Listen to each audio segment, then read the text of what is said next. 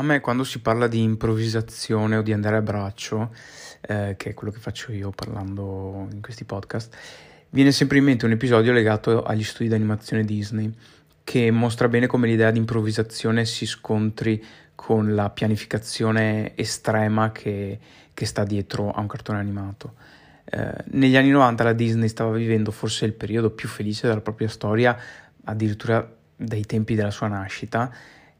che è il cosiddetto rinascimento Disney, cioè quel periodo che eh, stava portando il marchio a diventare un colosso dell'intrattenimento così come lo conosciamo oggi, ehm, ma anche nel mentre a realizzare eh, dei film che sono rimasti impressi nella memoria di chiunque abbia mai visto almeno un cartone animato nella propria vita. E sì, anche Bianca e Bernie nella terra dei canguri c'è spazio per ragionare su quel film, se vogliamo, ma mm, non ora. Uno dei punti di forza di questa colonizzazione del nostro immaginario è stato l'house cioè lo stile della casa, quindi il fatto che i film fossero visivamente tutti uguali in modo che fossero anche riconoscibili da chiunque. Quindi un signore entrava in un cinema sperduto di Biloxi, non sapeva nemmeno perché era lì, ma quando partiva il film sapeva riconoscere che quello era un film Disney. Questo era anche il punto debole dell'operazione perché tutti i film si assomigliavano e la sirenetta viveva nello stesso mondo del Gobbo di Notre Dame che era disegnato come era disegnato La Bella e la Bestia, i cui personaggi avevano gli stessi occhi di Aladdin. Ecco, a metà degli anni 90, in seguito a un ricambio dirigenziale, eh, una storia per un altro podcast, ma vi basti sapere che questo ricambio dirigenziale poi ha provocato la fondazione della DreamWorks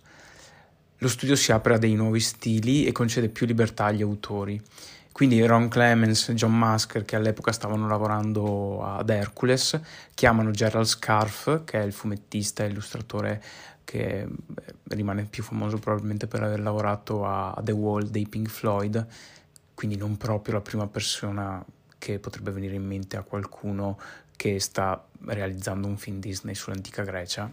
Ma comunque allora era venuta questa idea di chiamare Scarf e Scarf fa Scarf, quindi produce dei design estremi, uh, esageratissimi, pieni di linee e frutto del proprio gusto personale, quindi molto immediato e basato sulla spontaneità del, del disegno.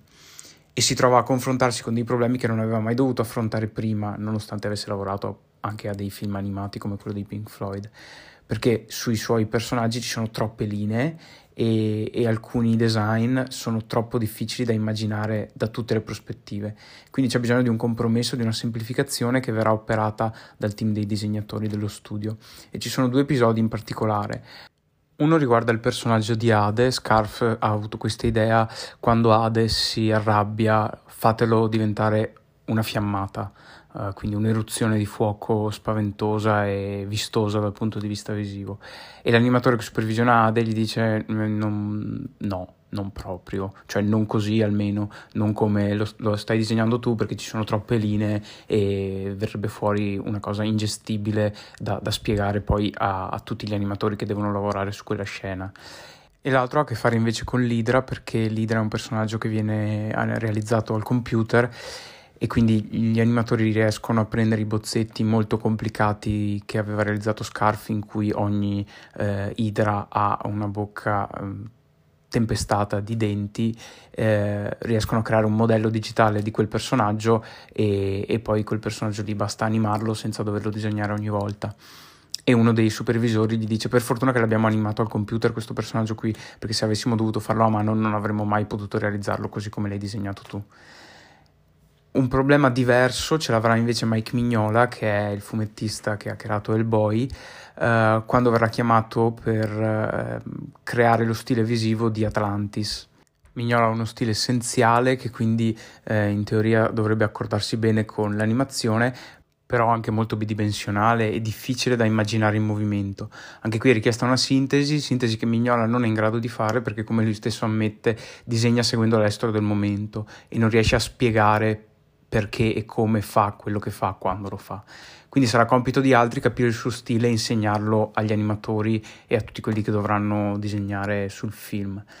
Questi due casi di fumettisti prestati all'animazione secondo me sono emblematici di come il disegno si declini in forme espressive diversissime tra di loro, tanto per cominciare, ma soprattutto nel caso di un film animato c'è questa tensione che forse è la cosa che li rende belli quando sono davvero belli e ben fatti, che c'è tra il massimo dello sforzo pianificativo di un film animato, dove ogni dettaglio deve essere studiato e ragionato fino a quasi a consumarlo da ogni scintilla vitale, e il tentativo di restituire quella stessa vitalità sullo schermo. Quindi fatto bene, un film animato sarà la cosa più pianificata di sempre, che però sembrerà frutto dell'improvvisazione.